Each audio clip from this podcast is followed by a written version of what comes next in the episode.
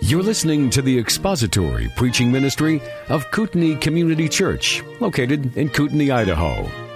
We pray that Christ is exalted and your spirit is blessed by the teaching of God's Word.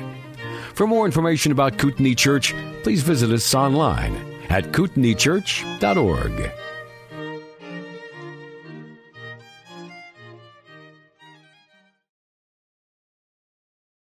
Father, we are grateful to you that you have revealed yourself to us in the pages of Scripture. We thank you that we have the revelation of the one true God, that your word is true, that it is holy, that it is pure.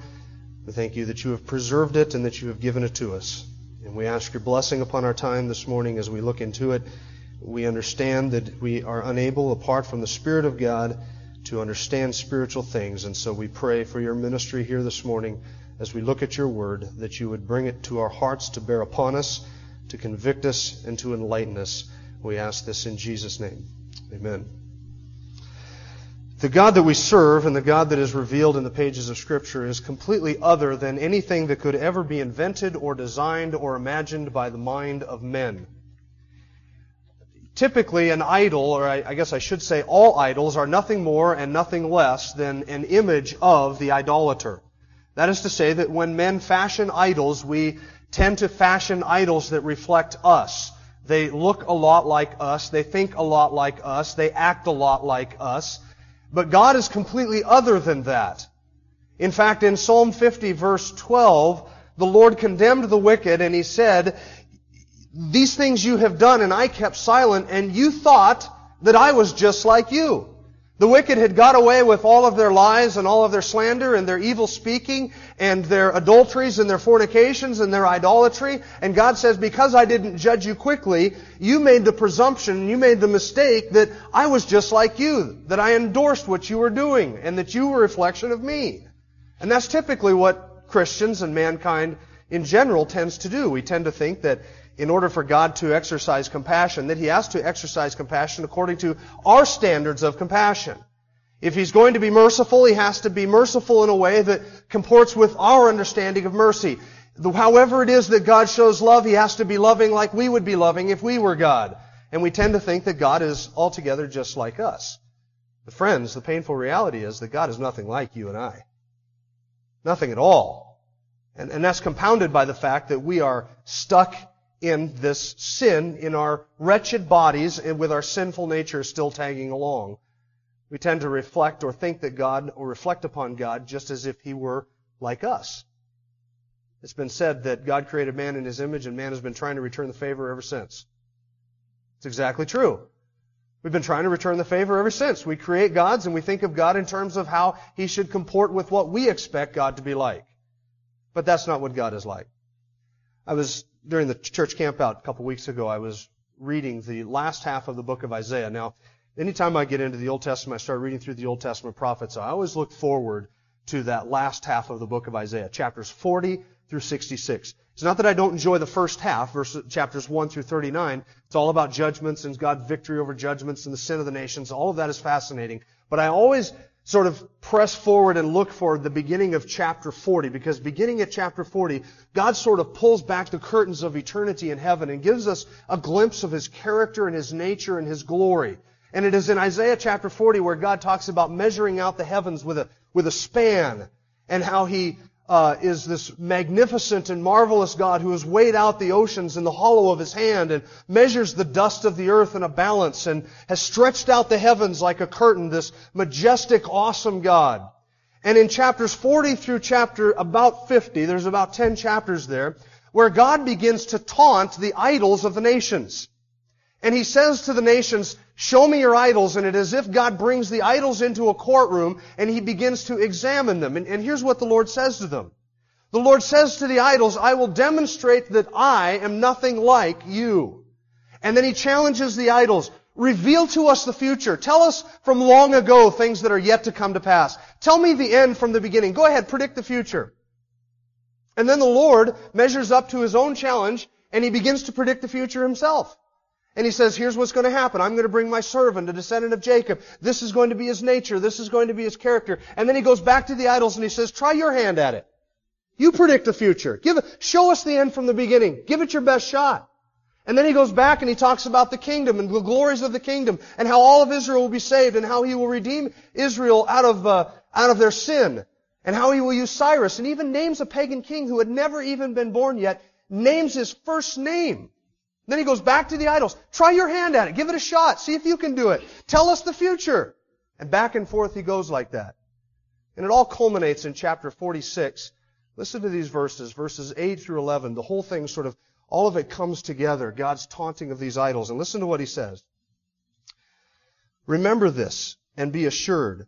Recall it to mind, you transgressors. Remember the former things long past. For I am God and there is no other. I am God and there is no one like me. I'm going to pause for a second.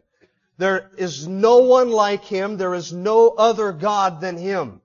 Well, what is it that makes God different from the idols? This is the crux of the matter. This is the issue. And listen to what the Lord says.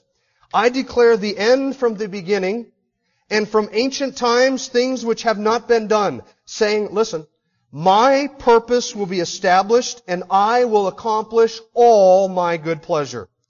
Calling a bird of prey from the east, the man of my purpose from a far country, truly I have spoken, truly I will bring it to pass. I have planned it, surely I will do it. Now listen. Let me make something clear. You either worship that God or you worship an idol.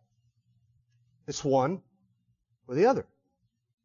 If your God cannot predict the future, cannot guarantee the future, cannot plan something and bring it to pass, cannot trump the plans and the schemes and the wickedness of men, if your God is not sovereign, if He doesn't rule over all, if He doesn't know the end from the beginning and can't plan something and say something and then bring it to pass, then your God is an idol. And I don't know what idol factory you got Him out of, but you need to get rid of Him. Because the God of Scripture, the thing that distinguishes Him from idols, is the ability to predict the future, and then when he says something, he just brings it to pass. He accomplishes all of his good pleasure. Do you believe that? Or do you believe that he just accomplishes some of his good pleasure? Or do you believe that he's really not able to accomplish any of his good pleasure? He just rolls the dice, takes a, a shot at what he hopes the future is going to be, and then works his best to try and hit it as close as he can. The God of Scripture knows the end from the beginning. He establishes his purpose. He says, I'm going to do it, and he does it. And nobody can thwart his purpose or stand in his way. You know what the typical evangelical Christian God is like today? Puny, small, putrid, sick old deity. Who sits in heaven and desperately wishes he could save people, but he just can't. Just can't. Done everything he can, but he just can't save anybody. He would love to stop suffering, but he just can't because this whole creation has just run amok on him. He would love to do his purpose and accomplish his plans, but he's thwarted at every turn by men, by our rebellion, by our wickedness a puny, sick, weak, old man. Now, Christians won't typically say that that's who they think God is, but we talk about God as if that's what we really think of Him. Um, he's trying to communicate, but he just, he can't because we're not listening. We have this view of God that is far smaller than what He really is. How is it that God is able to say, I will do X, and then bring it to pass? With 100% accuracy, with 100% perfection, absolutely guaranteed. How is he able to do that? He does that, friends, through his providence. Through his providence. Providence is the way in which God orders natural circumstances, natural events, natural laws, naturally occurring details in order to accomplish His will. Providence is the way in which God works the wicked schemes and wicked choices of men, their self-serving intentions, their self-serving plans and goals, their wicked intentions and wicked goals, their wicked decisions and their wicked actions, all to accomplish His purpose and His goal. So that when the Lord says this will happen, it will happen because His purpose stands. And providence is that mysterious way that God works all of these things together for good. Not some things together for good, but everything together for the good of those who are called according to His purpose, and for those whom He loves and whom love Him. That's providence. Providence is the way that God rules in His creation, sovereignly ordering natural events, everything supernatural and natural, to accomplish His end and His means. And we have looked part, part way at providence, so looked partially at providence, I should say, in Acts chapter 23. And you'll need to have your Bibles open to the book of Acts, chapter 23, as we look at the rest of this story of how it is that God delivered the apostle Paul out of Jerusalem. It is difficult in scripture to find a, a, a, more concise or a more beautiful illustration of divine providence than we have even here in Acts chapter 23. We can think of Joseph. Joseph is a wonderful example of that. I'm going to talk about him later. Esther is an incredible example of God's providence. We could talk about her later. But here we have it in the life of the apostle Paul. And in verse 11, the Lord said to Paul, as you've witnessed for me in Jerusalem, you're going to Rome. I'm going to send you to Rome. And then the next morning, the apostle Paul wakes up and he finds out that there has been a plot formed to take his life. And last time we were together, we looked at how that conspiracy on Paul's life was designed and then how it was discovered. And today we're going to look at how that conspiracy was derailed. Now let me go back and just give you the details of what's happened so far so that we don't have to reference it in too greater, too much greater detail later on. How was the plot designed? Forty men said, we're not going to eat, we're not going to drink until we kill Paul. So then they go to the chief priests and the Sadducees who wanted Paul dead, and they said, here's what we've designed to do. We have 40 men who are involved in it. We need you to be complicit, and here's how we want you to set it up. We want you to talk to the commander and have the commander bring Paul down to the Sanhedrin for another trial, as if we're going to examine him to, to find out what we want to accuse him about. And then when they, when Lysias brings Paul down to the, to the Sanhedrin for the trial, we're ready and we're going to stand in ambush and we will attack him and make sure we kill him before he ever gets close to the Sanhedrin. And the chief priests and the Sadducees, the elders of the people, they're willing to take part in that. They want to be complicit. And so they hatch this plot. Now, the Lord, that's how it was designed. But the Lord saw to it that it was discovered. Because one of these 40 men, or somebody who knew about it, was talking about the ambush, talking about the plot on Paul's life, and one little boy just happened, well, it really didn't just happen, it was Paul's nephew, he heard about it somehow.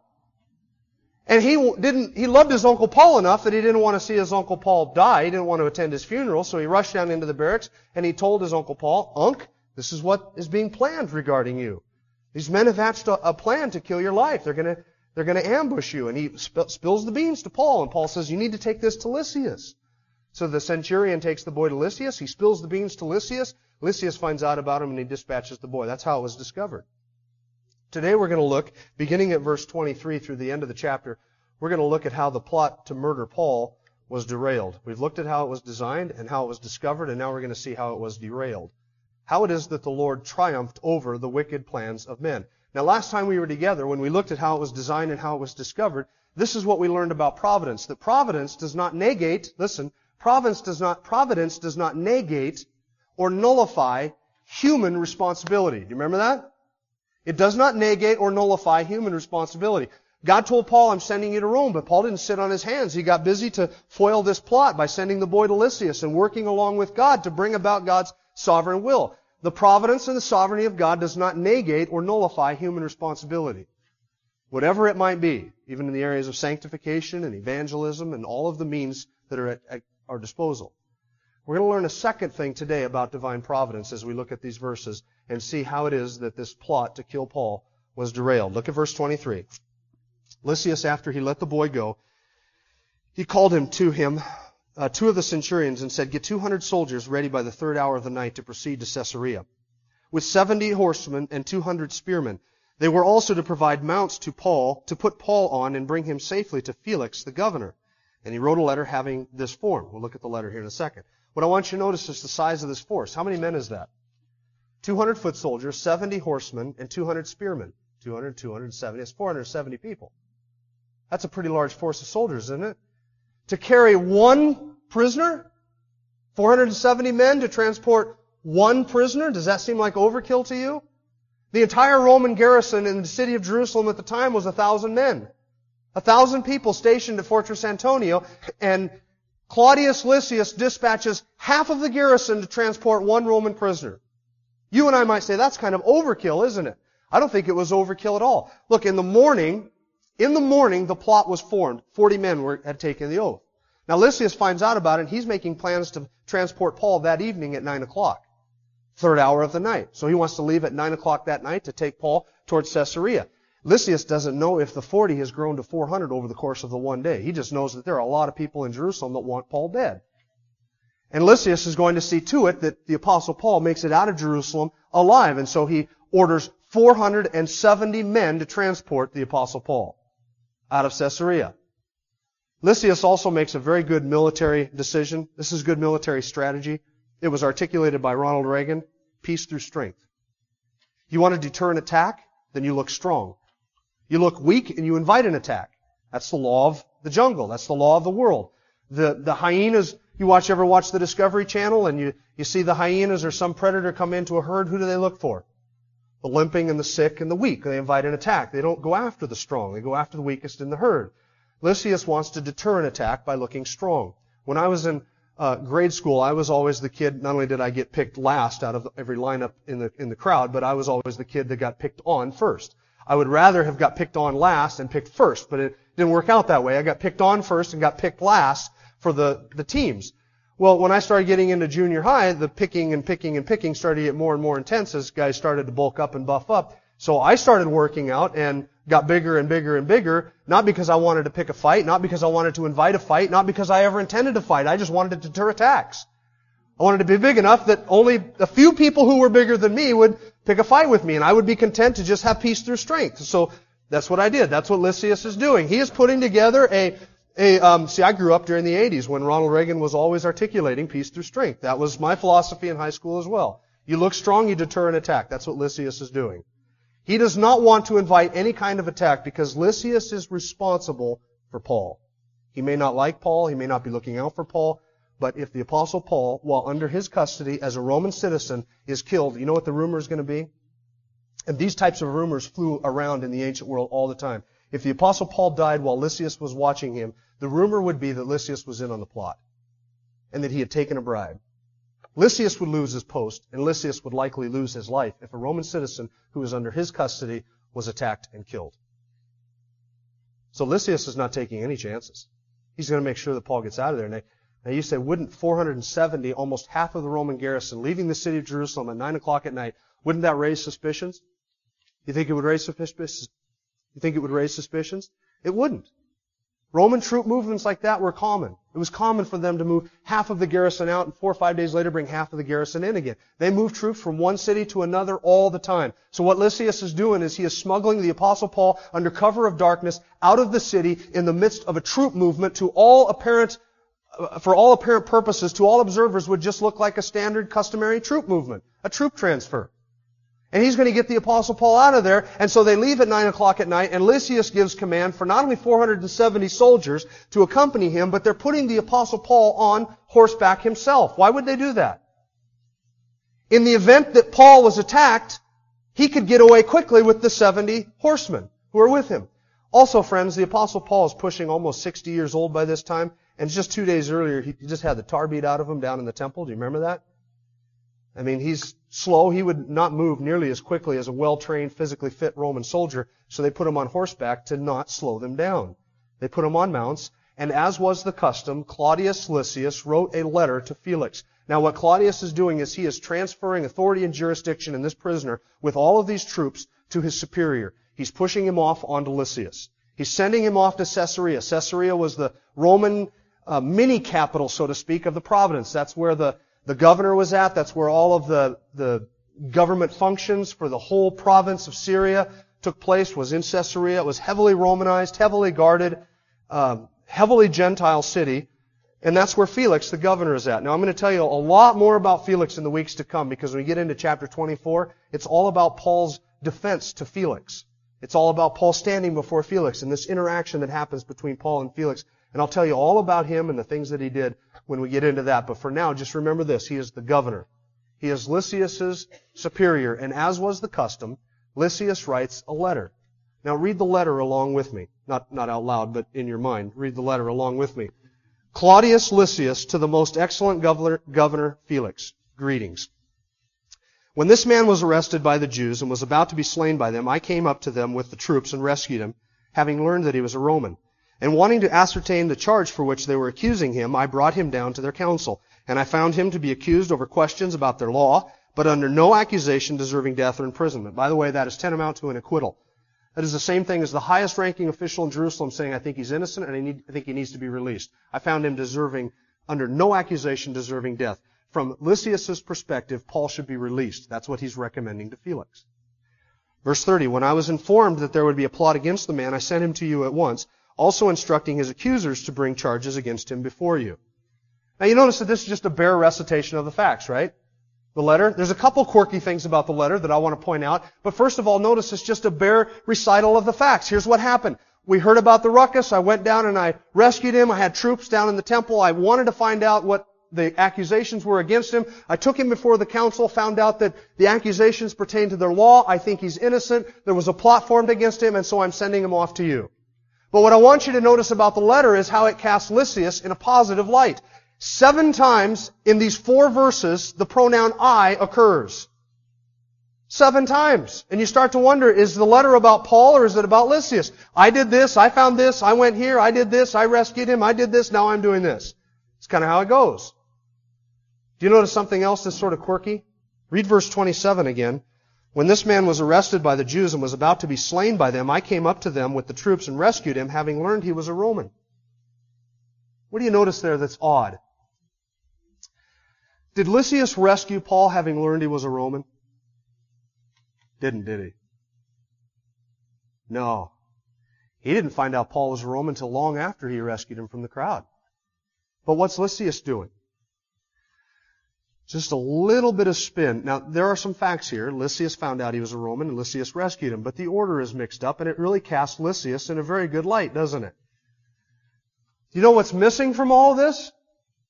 What's missing from the letter is little details like this. I thought he was an Egyptian terrorist who led a revolt and led 4,000 out into the wilderness. You notice how that's missing? Lysias doesn't mention that. You notice what else is missing? Before any accusations had been raised, or before he was accused, or before he was tried, I had him arrested, bound, drug into the barracks, stretched out, and I gave orders to scourge him. Before I found out he was a Roman citizen. All of the stuff that would make Lysias look bad is left out of the letter. And the letter is drafted in such a way as to make Lysias look glowingly positive in the eyes of his superior. Now why do I mention that? It is significant, friends, because this is how the providence and the sovereignty of God works. Lysias is acting in his own best interests. He wants rid of the apostle Paul. Do you think he wanted Paul out of his city? You bet he did, because every time the apostle Paul is in public, he has to deal with putting down a riot or a revolt or an accusation or a mob or something like that. His job is to keep the peace. He wants rid of this pest. He wants rid of this prisoner. He wants him off of his hands. So he is sending him off to Caesarea. And Lysias, in doing so, is crafts a letter that will become the official, the official record of events in Jerusalem as far as Rome is concerned. And it casts him in the best light. Everything Lysias is doing, Lysias is doing for himself. Lysias is doing for his own best interests. And Lysias is not concerned about the glory of God. He is not concerned about his prisoner Paul. He is not interested, does not know about, and even if he did, wouldn't have cared about the Lord Jesus standing by Paul and saying, I'm going to send you to Rome. Everything Lysias does is out of interest to himself. He's not concerned about God or the glory of God or any of that. But here's what's beautiful. Every decision Lysias made was exactly the decision that God wanted Lysias to make. You see that? Think of all the options that Lysias had at his disposal. What could he have done? He could have released Paul, couldn't he? He could have said, look, I find nothing about you deserving of death or even accusation. So you're free. Leave. Get out of the barracks. I want you out of here. Just go down into the temple. Get out of here. Find a solace in Jerusalem somewhere. I'm done with you. Leave me. You're released. You're free. Go. Could have done that to Paul, but he didn't. He could have disbelieved the report about Paul's nephew, from Paul's nephew about Paul. He could have just said, oh, this is the wild imaginations of a little boy dreaming and hatching up this plot himself. I'm not going to worry about it. I'm just going to ignore it, and I'm going to bring Paul down to the council just like they've asked me to bring him down to the council. Could have done that. He could have handed over jurisdiction of Paul to the Sanhedrin and say, this concerns your law, your teaching, your theology, has nothing to do with Rome. You guys take him, you try him, you execute him, you punish him, do whatever you want to do. He could have done that. But what did Lysias decide to do? Lysias decided to give Paul an armed escort with 470 soldiers to Caesarea. And guess what? That turns out to be the exact decision that God wanted Lysias to make. And Lysias made it selfishly, self-centeredly, self-motivated in his own interests. And yet God worked that to deliver the apostle Paul. Joseph's brothers, when they sold Joseph into Egypt, were they doing so because they wanted to fulfill the prophecy that the descendants of Abraham would go into a foreign nation and spend 400 years there, and then God would raise up a deliverer and deliver them? Was that what his brothers were thinking? Was Joseph's brothers thinking that they were going to sell uh, Joseph into slavery in hopes that eventually he would rise to the throne in Egypt and come to a position where he could save the entire nation and preserve the line? Is that what his brothers were thinking? His brothers weren't thinking any of that. What were his brothers thinking? We want to kill him. And yet Joseph said, what you intended for evil, God intended for good. It was the same intention. God intended something for good, they intended it for evil. Both of them, God and the brothers, willed the same thing. But one willed it with a wicked will, one willed it with a righteous will. And God's will was done. But he used the wickedness of Joseph's brothers to accomplish his will. That's providence. And the soldiers play a part too. What's their part? Look at verse 31. The soldiers, in accordance with their orders, took Paul and brought him by night to Antipatris. Antipatris was a little city about 35 miles from Jerusalem, just over halfway between Jerusalem and Caesarea. Uh, a little stopover city. People would travel halfway, spend the night, and go on the rest of the way to Caesarea the next day, or stop in there on the way from Caesarea to Jerusalem. The city was built by Herod the Great, named after his father Antipater, or Antipatris. And so they, they, he named the city after them. That's how far they get Paul. Now, I want you to notice something. They left at 9 o'clock at night. And look what Luke says. They brought him by night to Antipatris. They left at 9 p.m. and they traveled 35 miles between 9 p.m. to drop Paul off in Antipatris before it got day. That is a grueling, forced march. That's jogging, that's running, that's racing, that's marching quickly, that is getting him as far away as fast as possibly can Imagine leaving tonight at 9 o'clock and, and walking through the night and making it to Hayden Lake before daybreak tomorrow morning. Grueling. Grueling. That's what happened. And when they got to Antipatris, they paused for a moment, and Luke says that they sent some of the troops back. When these had come to, sorry, verse 32, but the next day, leaving the horsemen to go on with him, they returned to the barracks. So the horsemen took Paul from Antipatris, this the rest of the 25 miles to Caesarea. Verse 33. When these had come to Caesarea and delivered the letter to the governor, they also presented Paul to him. Here, Gov, here's the letter. And here is your prisoner. And they walk away. And they, I'll tell you something, they are glad to get rid of him. They are glad to have him out of Jerusalem. They are glad to have him away from the mobs, glad to have him away from the Caesar, and they are happy to give him to Felix and let Felix deal with it, wash their hands, walk away, and they leave right away and they go back to Jerusalem. And Lysias reads, or sorry, Felix reads the letter from Lysias. And he looks down at this old, beaten, worn out Jew, and he had to have been thinking to himself, this looks like the least likely person to cause a riot or to cause problems of anybody I've ever seen in my life. He probably still had his lip split or his lip puffed up from when they had beat him on the mouth in the Sanhedrin just the previous day. And Felix sees him and he asks him, What province are you from? He inquired of him where he was from because whether or not he was from Felix's territory would determine whether or not Felix had jurisdiction to try him. And if Paul wasn't from one of Felix's districts, then Felix would have simply extradited him to the governor who was over him. Paul says, I'm from Cilicia. And so Felix says, okay, I'll give you a trial when your accusers arrive. And until then, look at the end, verse 35, says they gave orders for Paul to be kept in Herod's praetorium. That, my friends, listen to this. That's the governor's palace. No suffering here. No discomfort. He hasn't been accused. He hasn't been tried. He is an innocent man. And as he stands before Felix, Felix says, put him in the governor's mansion. The praetorium, built by Herod the Great. This is the royal residence. He has gone from suffering to safety. He has gone from discomfort to a plush environment, plush comfort. And here's the irony of history. You know who Herod the Great was? Herod the Great built the Praetorium in Caesarea, also built Antipatris. Herod the Great was the Herod who, when he heard from the wise men that somebody had been born king of the Jews, ordered the wise men, when you find him, come back and tell me. Intending to kill the baby who was born king of the Jews. And the wise men were warned, not in a dream, not to go back the same way, so they didn't, they left. And Herod found out about that and he gave the order to have all of the male babies in and around Jerusalem who were two years old and younger ordered all of them to be killed. But before he did that, God rushed the baby Jesus and Joseph and Mary out of there down into Egypt. That was the Herod the Great. Now here's the irony of it.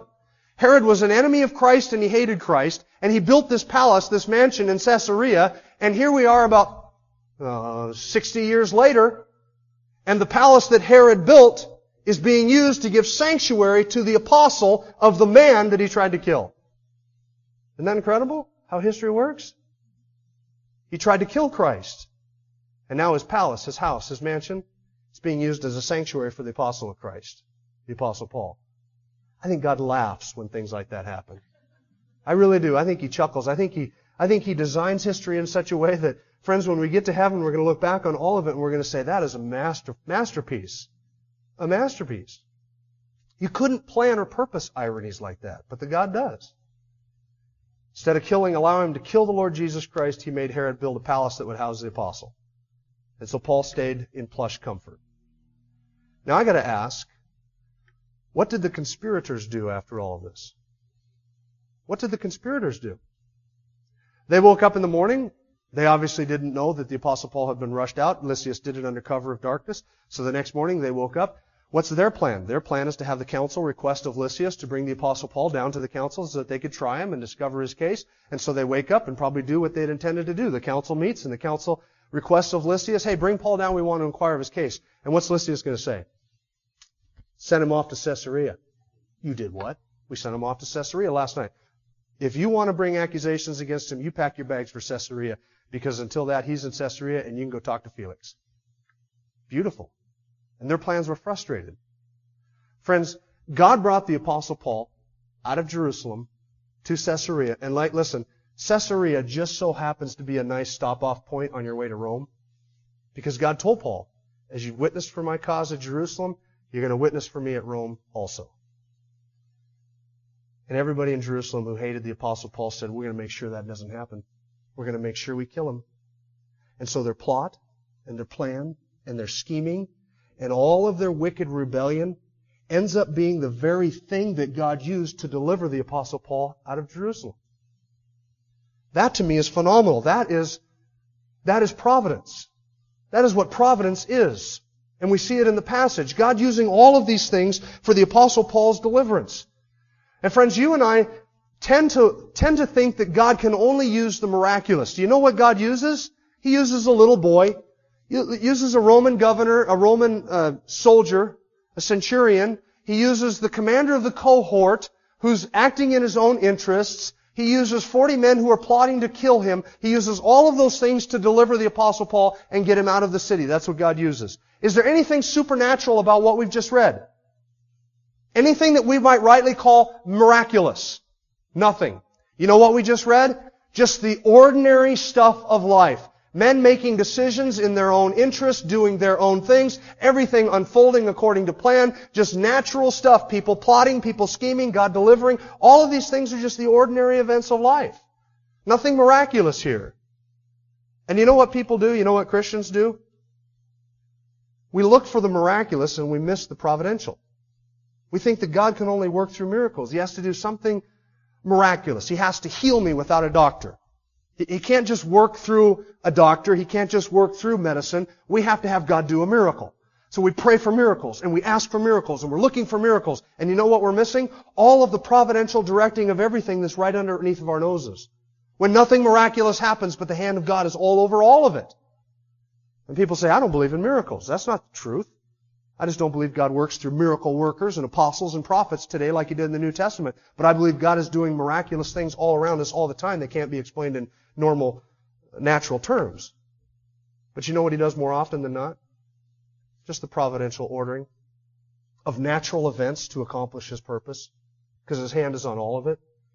I believe God controls every last single detail of my life and every decision that I make as He guides my steps, and I plan and I purpose, but God directs my steps, and everything that intersects with me, everything that influences or affects me, every deceit, every detail and decision, whether it be a king, or a county commissioner, or a police officer, or a boss, or a spouse, or a child, anything that influences my life, He is involved with it in the minutia. Every last thing.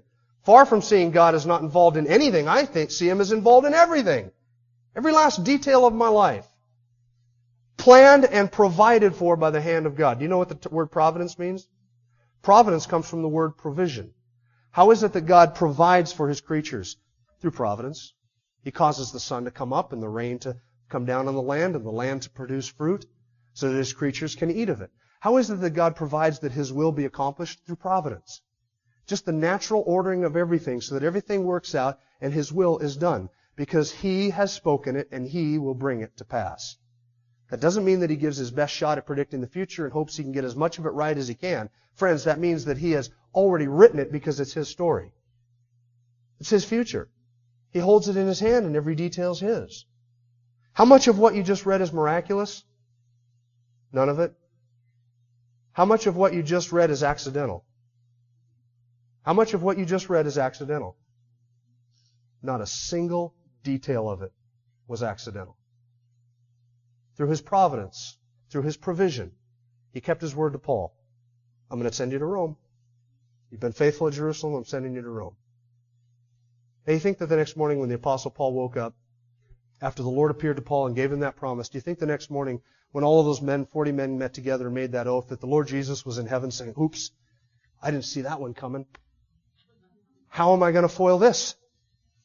I don't think he did that at all. Right according to plan. All of their wicked schemes, exactly what the Lord wanted to happen to accomplish his end. That's providence. God rules, friends, and he overrules. First thing we saw about providence was that it does not nullify human responsibility or human means. The second thing that we see about providence from this passage is this, that God overrules the plans of men. He overrules the plans of men. If men's plans contradict God's plans, who wins? If men's purposes contradict God's purposes, who gets their way? If there is a discrepancy between man's will and God's will, who wins in the end? Who gets their say? God does. He must. Why? Because I have purposed it and I will bring it to pass, he said. From this passage, they wanted Paul dead. God wanted Paul in Rome. Who won? Who got their way? Paul, God did. It's almost as if the Lord says, give me your best shot. And men say, okay, we're going to scheme, we're going to plot, we're going to ploy, we're going to rebel, we're going to reject. We're going to find a way to overthrow the rule of God. We are going to uh, bring ourselves against God and against His anointed. We're going to do our best to thwart His purpose. We're going to do our best to have our say and make our will triumph. And Psalm 2 verse 4 says, He who sits in the heavens laughs. I love that picture of God laughing, scoffing them. Na na na na na na. I got my will in the end. And yet we scheme, we plot, we ploy, we do our thing. And God says, I get my way. And He uses the schemes, He uses the ploys, He uses the plots, He uses the wickedness, He uses the decisions, the actions, the sinful events, natural catastrophes, everything from the drop of a raindrop to the rise and fall of kingdoms. He uses it all to accomplish His will and His goal. And how does He do that? He does that through providence. Listen to what the Psalm says. Psalm 103 verse 19, the Lord has established His throne in the heavens, and His sovereignty rules over all. Psalm 115 verse 3, our God is in the heavens and He does whatever He pleases. Psalm 135 verse 6, whatever the Lord pleases He does in heaven, in earth, in the sea, and all that is in, in all the hosts of heaven. I'm afraid that some of you don't believe that. You don't believe those verses, and I could multiply hundreds just like them. If you don't believe them, at least sometimes you don't live like you believe them. When life falls apart and things just go haywire, do you pause for a moment and say, okay, what's the Lord trying to do here? What's going on in the midst of this? What is He trying to accomplish? What, how is this going to work out for good? What is He bringing together? Why is He allowing this to happen? Do you stop and pause long enough to say, what is the providential hand of God in His goodness and in His sovereignty trying to accomplish and trying to bring to pass here? Or do you run around and scurry around like you're trying to cover what God can't control? We just don't live like we believe that. But God in His providence directs all things. Friends, this is why, listen, this is why our God can be trusted. Because He controls the end and He controls the means. And I can trust Him for the end because I can trust Him in the means. And everything that happens between now and the ultimate end is under His control, under His hand, under His sovereignty, and under His direction. And it all works out for my good and for His glory. That's the promise of Scripture. And that's what's illustrated here with the Apostle Paul. It's divine providence. And we say with Paul, Oh, the depths of the riches, both of the wisdom and the knowledge of God. His mind is beyond comprehension. His ways are beyond finding out. Because he is wise and he is good and he is loving and he is kind and he is in control. Let's pray. Father, we thank you for your goodness to us in Christ. Thank you that you are sovereign. Thank you that your hand of providence rules over all. We pray, God, that you would give us the grace to remember this and to see your wonderful hand in the midst of everything that happens in our lives and to understand you're in control and that we can trust you in every last detail. We pray that you'd give us the grace to live like we believe what Scripture says. In Jesus' name, amen. Thank you for listening to the latest podcast from Kootenai Church. If you'd like to learn more about Kootenai Church or to donate to our church ministry, you can do so online by visiting kootenaichurch.org. We hope you enjoyed this podcast and pray you'll join us again next time. Once again, thank you for listening.